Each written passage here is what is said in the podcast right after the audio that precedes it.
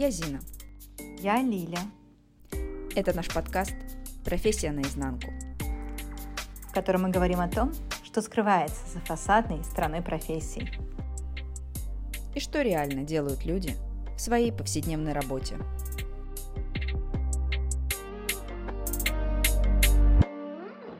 Всем доброго времени суток! С вами снова мы, Зина и Лиля. И у нас в гостях ведущий дизайнер, совладельца студии «Дом Дизайн Декор» Анна Чеснокова. Аня, привет! Всем привет! Ань, начну с первого вопроса. Мы всегда спрашиваем гостей про их образование, с чего они начали свой путь а, к той профессии, к тому мастерству, которым они владеют сейчас. Поэтому хочется спросить про твое образование. Как ты его выбирала? Помогали ли тебе в этом твои близкие, друзья? Насколько легко было тебе выбрать после школы направление, по которому ты пойдешь учиться в ВУЗ? Ну, на самом деле, у меня здесь история такая достаточно банальная, по стопам родителей. Честно сказать, сомнений не было вообще ни разу. Я с самого детства знала, кем я буду, кем я хочу быть. Поэтому я поступила на архитектурный факультет Тамбовского государственного технического университета. Вообще абсолютно без, всякой, без всякой тени сомнения. Вот, то есть готовилась э, сознательно к этому все старшие классы и поступила. У меня родители архитекторы оба, и мама, и папа. За ними все детство наблюдал, понимал, понимала, что это интересная такая творческая профессия. Выбор был однозначен. Единственное, что вот не совсем я пошла в архитектуру, а немножко в смежную специальность после этого. После института прошла практику в организации в проектной, и за месяц поняла, ну что, ну это слишком для меня, наверное, скучно. И э, моя мама, она тоже архитектор по образованию, работала архитектором. Ну, в какой-то момент, ну, ее стали привлекать некоторые люди э, для решения каких-то там дизайнерских задач, и она, скажем так, в это немножко погрузилась. Поэтому я поняла, что когда закончил институт, что с архитектурой как-то скучновато, во всяком случае у нас в городе точно, решила выбрать вот такую специализацию для себя практически сразу после института. Ну, еще в институте, можно сказать, подрабатывать начала. Ну, и после института работала сначала как бы вместе с мамой, потом к нам подтянулась сестра, и потом мы с сестрой вот открыли свою студию и э, до сих пор вот работаем вдвоем, можно сказать, в паре. Ань, поясним для наших слушателей, ты являешься дизайнером жилых пространств. Да. Расскажи нам, пожалуйста, своими словами, в чем заключается твоя работа, повседневная работа, с чем ты сталкиваешься? А, ну, вообще, наверное, так сейчас вкратце скажу, да, что кто вообще такой дизайнер интерьера, собственно говоря, что он делает, чем он полезен. Дизайнер — это человек, да, которого нанимают для того, чтобы обустроить свое жилье. А, я в основном, как, как и сказали, специализируюсь на жилых интерьерах. То есть мы помогаем э, своим заказчикам сделать их жилье функциональным, удобным, стараться так спланировать все для того, чтобы каждый квадратный метр был полезен. Как, сколько бы их ни было. Вот. Э, второй момент – это персонализация, да, то есть мы объект какой-то недвижимости любой, да, который приобрели, делаем идеальным именно для того человека, который будет в нем жить. С учетом его образа жизни, его привычек, э, там, состава семьи, каких-то хобби, увлечений и так далее. Ну и, естественно, красота, стильность, какие-то изюминки. То есть в целом сказать, что это такая заточка жилья под вас. Мы стараемся сделать его именно таким, каким нужно, чтобы оно было для конкретного человека. Ну и вторая часть работы — это уже непосредственно реализация всего этого, да, техническая часть. То есть взять на себя все какие-то вопросы, связанные с ремонтом, планирование ремонта, сроков, закупки, отделочных материалов, мебели и так далее. Ну, то есть, чтобы наш заказчик, в общем-то, ну, минимально, скажем так, интересовался всем происходящим там, только получал наслаждение от всего процесса и потом заехал в готовое жилье. Ань, а что самое сложное в твоей работе? Самым сложным является многофункциональность моя как дизайнера. То есть а, приходится решать очень много разных задач. Нужно быть и хорошим психологом, да, для того, чтобы коммуникацию выстраивать. Нужно быть хорошим техническим специалистом, да, условно говоря, уметь нести там ответственность за какие-то пробелы э, и ошибки. Ну и, соответственно, вот, вся эта многозадачность, она ложится, в общем-то, на одного человека, да. То есть есть ряд вещей, которые можно делегировать в рамках выполнения проекта, но в целом ведущий дизайнер — это именно то, чем я занимаюсь. Это человек, который все эти функции в себе совмещает. Это, наверное, самое сложное. Ань, в продолжение как раз трудности и сложности, с которыми ты сталкиваешься. Ты сейчас проговорила то, что от тебя требуется, и я слышу больше таких soft skills, такие навыки общения, коммуникации, управления. А если говорить про какие-то технические знания, которые кажется, что тоже необходимы. Просто знание э, сочетаний цветов, фактур, мне кажется, недостаточно. Ты же, наверное, должна знать и уметь высчитывать, не знаю, количество метров проводки, знать, э, куда ее подвести, каким образом, где проложить э, свет, где электричество, где интернет. Как с этим обстоят дела? Какие, не знаю, навыки, какие дополнительные курсы ты, возможно, проходила, чтобы такие hard skills наработать. Ну, на самом деле, вот то, что ты сейчас перечислила, технические вот эти моменты, ну, это не совсем, скажем так, моя зона ответственности. То есть моя задача больше, наверное, планировать, чтобы было удобство, правильное там размещение тех же розеток и прочего. Что касается именно технической части, то здесь есть подрядчики, да, которые там каждый отвечает за свою вещь. Есть электрики, да, есть те, кто проводит интернет, те, кто там, допустим, э, монтирует умный дом, да, и прочие такие вещи. Моя задача скорее, наверное, выдать им грамотное задание, что бы хотелось нам получить получить, продумать какие-то моменты там размещения технического оборудования, чтобы это было хорошо, правильно и удобно. А вот именно прям такие вот технические тонкости, которые ты перечислила, это все-таки немножко не совсем мое. Много других есть моментов. Э, технических. Мы всегда активно коммуницируем на стройке, на объектах, на ремонтах, для того, чтобы там какие-то сложности, которые возникают, что-то там не получается как-то сделать, чтобы найти как-то совместное решение, чтобы это было удобно, чтобы это было эстетично. Я, как со своей стороны, больше всего за этим слежу, потому что наделать можно многого, но надо, чтобы это все еще было адекватно смотрелось. Поэтому вот эта часть работы тоже, да, именно ведение проектов непосредственное, присутствие на стройке, настройки в процессе реализации дизайнера. Это очень важно. То есть без нее можно, даже имея красивый дизайн-проект, как бы не получить такого результата, который хотелось бы.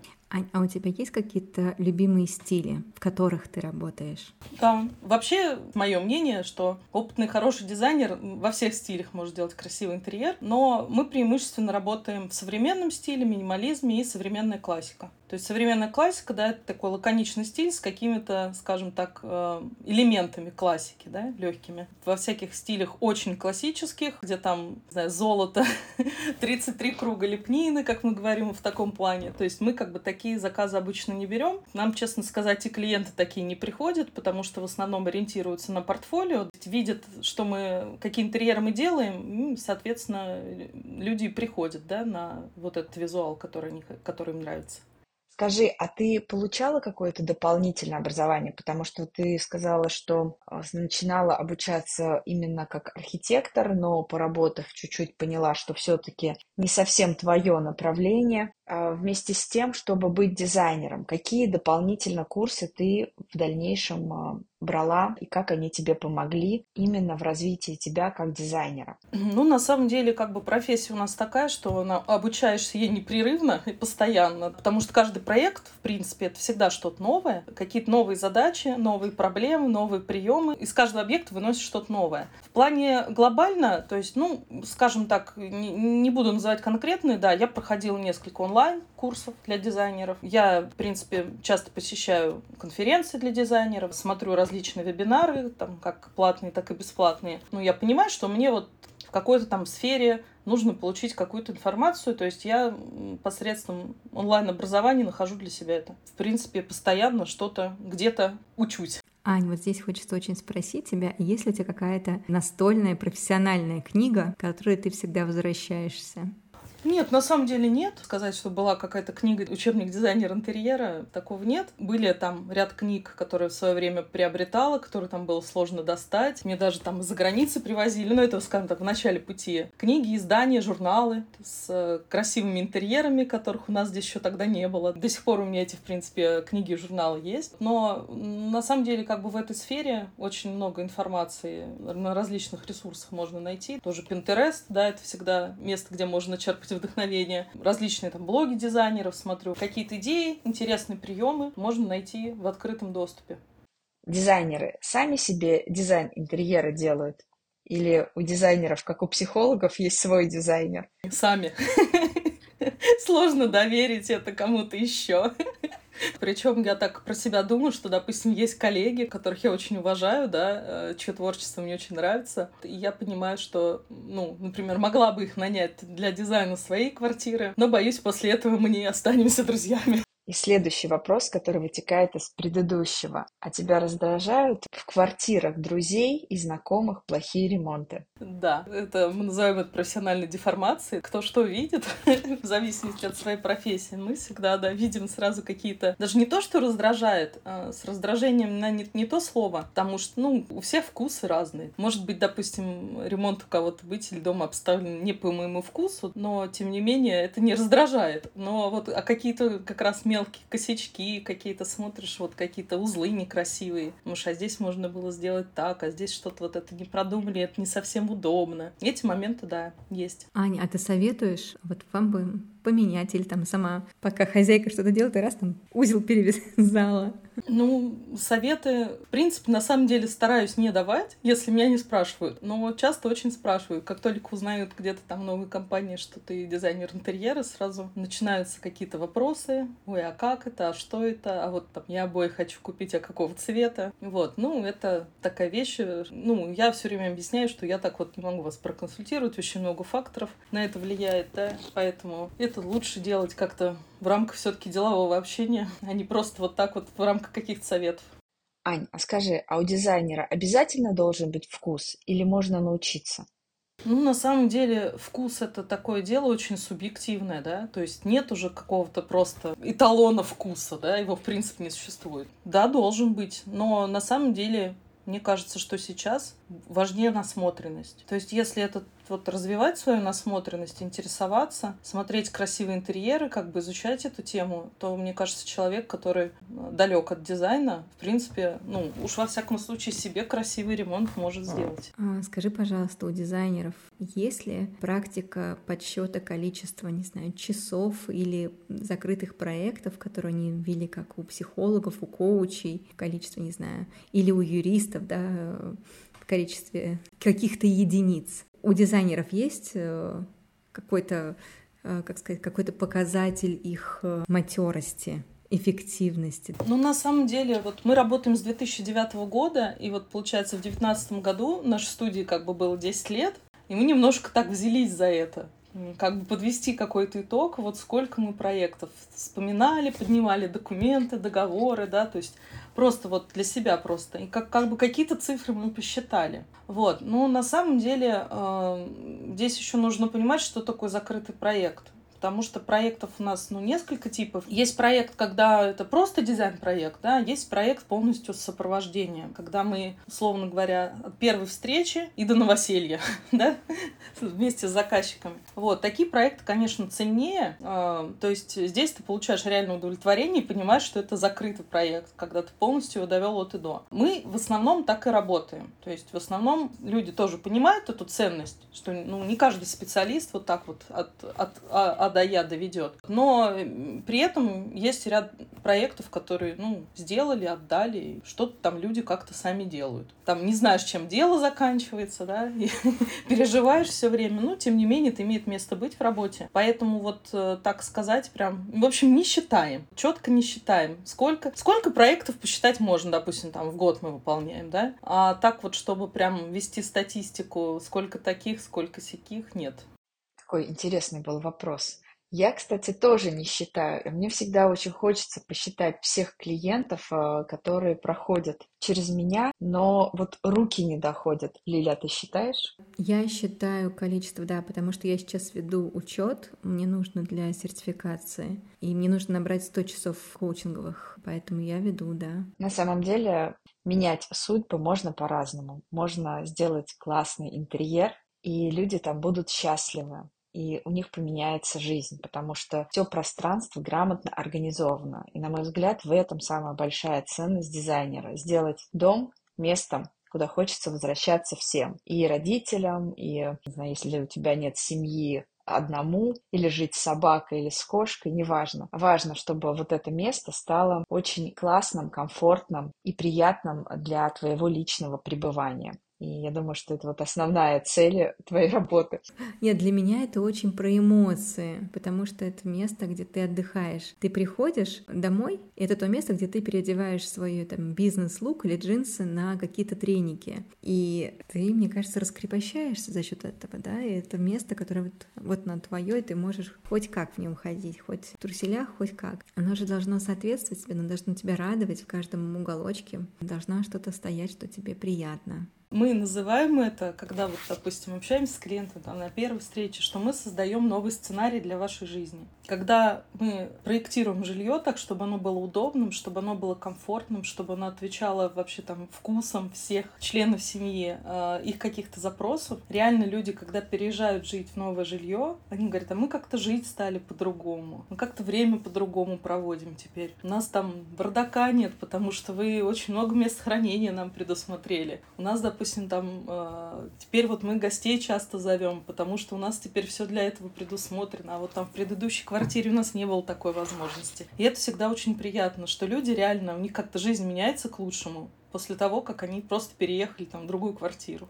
Ань, а как решаете вопросы, когда жена хочет синие обои, а муж белые? Или один хочет, чтобы было дорого-богато, а второй хочет, чтобы был минимализм. Как э, удается найти компромисс? На самом деле, я вот сейчас просто вспоминаю, ну, не так уж много таких было заказчиков, у которых прям какие-то диаметрально противоположные взгляды, но были, были такие ситуации. Но стараемся вместе искать компромисс. То есть, когда есть два человека, они могут переругаться. Когда есть третья сторона, да, которая как-то, то есть, ну, мы определяем приоритеты. То есть, я говорю, давайте вы скажете, что для вас наиболее важно, там, супруга скажет, что для нее. И мы как-то вот стараемся найти какие-то компромиссы, но здесь самое еще интересное в том, что если вот такая пара с такими взглядами обратилась к дизайнеру, они же видят, что у них будет заранее. Это же очень важно. Вообще в дизайн-проекте самое, наверное, важное — это ожидаемый результат. Когда мы делаем дизайн-проект, мы понимаем, что у нас на финише мы увидим. То есть, да, какие-то там могут быть небольшие изменения. Вот это вот предварительное планирование, оно как раз и позволяет общий язык всегда найти, да, когда они смотрят, допустим, там на визуализацию своей гостиной. Здесь уже каждый может четко сказать, что мне не нравится вот это, а мне не нравится вот это. И мы как бы обсуждаем, а что мы будем делать, и давайте как-то мы к чему-то мы приходим, и эту картинку мы меняем. Все смотрят, да, все, все хорошо, все, теперь все довольны. То есть как раз, когда спорить о чем-то мифическом, да, чего еще нету, оно легче, чем когда уже что-то создано. Здесь уже понятно, ну, более конструктивная беседа идет. А можно такой вопрос? Лично интересно. Скажи, пожалуйста, до сих пор ли еще любимые интерьеры со шторами? Классический дизайн российских интерьеров, он предусматривает всегда шторы. Шторы, тюли, ну вот окно типа всегда навешено тканью. В Европе э, этого практически нигде нету. Даже в больших многоэтажных домах очень редко ты найдешь. Ну то есть есть шторы, но тюли практически ни у кого не существует. У кого-то есть жалюзи, у кого-то есть там ролл ставни, ну, то есть такой более современный формат э, декора окна. А насколько это такая классика, наверное, российской культуры, что у тебя есть шторы, тюль. Шторы и тюль — это, ну, 90 ну, не 9, но 95 процентов. То есть э, как-то все таки люди у нас, не знаю, неуютно себя чувствуют, наверное, с открытым окном. А кто-то с точки зрения визуального, то есть мне одна заказчица прям сказала, мне кажется, у меня окно голое. Ну вот голое окно, и как бы ей не нравится это, да. Кто-то больше, вот, не знаю, для какого-то психологического комфорта. И если тюль еще бывает отходит, да, то, допустим, ну, темные шторы в основном все используют, да, блокаут, чтобы в спальне комфортно было спать. Да, вместо тюля, в принципе, рулонки, жалюзи, вход идут. Есть, есть уже такие люди, которые там не хотят. Причем, допустим, у кого сейчас домашние животные есть, например, они стараются все это минимизировать. Но в целом в большинстве случаев тюли шторы. Ань, а что больше всего тебя драйвит и что изнуряет в твоей профессии? Драйвит, наверное, больше всего видеть, как оживает твоя картинка. То есть эта картинка, она же сначала как-то в голове рождается, потом она визуализируется, а потом ты начинаешь работать над тем, чтобы вот ее превратить в жизнь. Когда это потихоньку вот э, этапами все это на глазах на твоих преображается, там из бетона, видеть именно, как твоя картинка ожила, что можно взять. Мы даже так, кстати, финишной фотосессии проектов, когда делаем своих интерьеров, а мы специально выкладываем две картинки, да, визуализацию и реализацию. Вот, и когда видишь, что реально ты приложил все силы для того, чтобы твоя картинка превратилась в жизнь. Вот это самое классное ощущение. А изнуряет, нагрузка изнуряет, потому что вот я говорила уже про многозадачность, да, что очень, очень нужно а, много вещей разных, разной направленности делать. Ну и э, бывает сложное общение, да, то есть э, бывают сложные клиенты, бывают сложные какие-то подрядчики. Поскольку дизайн-проект — это вещь долгоиграющая, ты понимаешь, что, ну, все равно надо как-то коммуникацию выстраивать правильно, потому что просто так этот контакт не разорвать сегодня, вот, а придется там работать дальше и так далее. Ань, вот я на самом деле могу тебе сказать, что некоторые отношения к дизайну интерьера имею. И прекрасно понимаю, что самое важное – это снять э, ну, кроме того, что нарисовать красивую картинку, правильно снять замеры. Потому что если ты неправильно измерил помещение, финального рисунка может не случиться. Ну, или он случится гораздо позже, и будут задержки, а возможно полностью перестройка всего дизайн интерьера. Скажи, а что еще нужно учесть, кроме замера, когда ты обращаешься к дизайнеру? На что еще нужно обратить внимание? Я понимаю, что ответственность лежит на обеих сторонах. Нельзя перекладывать ответственность только там на, на твою компанию. Нужно еще, как и заказчику, тоже нести ответственность. Так вот, на что следует обращать внимание? Во-первых, ты правильно заметил, что надо всегда понимать, что это ответственность общая. То есть, несмотря на то, что дизайнер на себя берет очень много физически, да, очень много различных задач, но заказчик все равно должен всегда быть в курсе своего проекта, быть в теме. Наверное, как-то стараться спокойно относиться к каким-то моментам, которые в процессе могут возникать, которые просто нужно решить. Не воспринимать это как э, катастрофу вселенского масштаба, а воспринимать это просто как задачу, которую нужно как-то совместно решать. Как бы важно понимать, вообще работа над дизайн-проектом, она совместная. То есть отношения, когда я вас нанял, вы мне должны, я все время говорю очень тактично людям, что, понимаете, я к вам же не приходила работу у вас просить. Вы сами ко мне пришли с некой потребностью. Отношение должно быть именно такое, да, совместного сотрудничества. И настрой должен быть такой. Нужно человек, дизайнера воспринимать как своего помощника, который просто ваши идеи грамотно должен реализовать. Чем больше заказчик выдаст исходной информации, чем больше он готов будет вот к этому вот сотрудничеству, тем быстрее будет выполнен дизайн-проект, тем легче будет его реализация. Где ты черпаешь свое вдохновение? Где ты отдыхаешь? На самом деле работа такая, что на отдых очень мало времени остается. И когда остается, ну, стараюсь максимально. У меня, у меня дочка 7 лет. Очень стараюсь с ней время проводить, потому что ну, понимаю, что не всегда могу ей столько внимания уделить, сколько ей бы хотелось. Я люблю бассейн. люблю плавать в бассейне. А, не рассматриваю это как спорт, а скорее, наверное, как э, релакс какой-то. Люблю, в принципе, выбираться на природу, например, на выходные. То есть э, ну, я бы не сказала, что черпать вдохновение этим, да, но скорее как-то, наверное, восстанавливаться. Ань, поделись, пожалуйста, какие планы, какие цели у тебя на твою студию, на твой бизнес? Хотелось бы немножко расшириться. В принципе, у нас уже есть люди, да, сотрудники, которые там часть работы делегируются, но хотелось бы все-таки еще расшириться и э, начать побольше своей ответственности на кого-то перекладывать. То есть, ну, чисто штат, да, количество сотрудников увеличить для того, чтобы можно было брать больше проектов. Потому что, когда я как ведущий дизайнер, допустим, веду несколько проектов, я физически ну, не беру больше n, там, n количества проектов, да, потому что понимаю, что иначе я сорву все сроки просто, да, то есть я проект просто буду делать дольше. Поэтому мы всегда, ну, уже давно, в принципе, ввели предварительную запись, то есть нас люди ждут даже, да, которые хотят к нам обратиться. Когда к нам просто клиент приходит, мы им объясняем, что мы не можем вас прямо сейчас взять, да, к сожалению, что там, может быть, придется 2-3 месяца подождать и записываем на какой-то там открытый месяц. Запросов достаточно много, поэтому поэтому хотелось бы вот расшириться физически, да, чтобы можно было больше заявок принимать, больше брать проектов. Плюс еще мы, как уже сказали, находимся в городе Тамбове. Хотелось бы сейчас выйти на Москву, работать больше активнее с Москвой. То есть мы с Москвой и сейчас работаем, да, но больше в формате вот выполнил дизайн-проект и отдал. А хотелось бы именно с Москвой работать полноценно, да, как бы вести проекты, выезжать чаще туда, да, то есть для того, чтобы более качественно, скажем так, свою услугу оказывать. Оказывать. Как мы ее оказываем здесь, у себя в городе. Потому что просто много говорится сейчас о том, что дизайнер такая прекрасная профессия для удаленной работы. Да, для того, чтобы просто сделать дизайн-проект удаленно, это прекрасный формат. Для того, чтобы его реализовать и снять у человека всю головную боль, нужно все-таки быть на месте, быть ближе, быть к объекту ближе. Поэтому вот у нас сейчас э, перспективы свои видим в том, чтобы как-то больше, наверное, брать проектов из Москвы. Я тебе желаю удачи и реализации всего задуманного, чтобы у тебя было больше сотрудников и больше возможности делать те дизайн-проекты, которые будут сами себя продавать, и чтобы люди, которые приходили друг другу в гости, спрашивали, а кто был дизайнером данного интерьера, и брал твои контакты. Спасибо большое. У нас так и получается.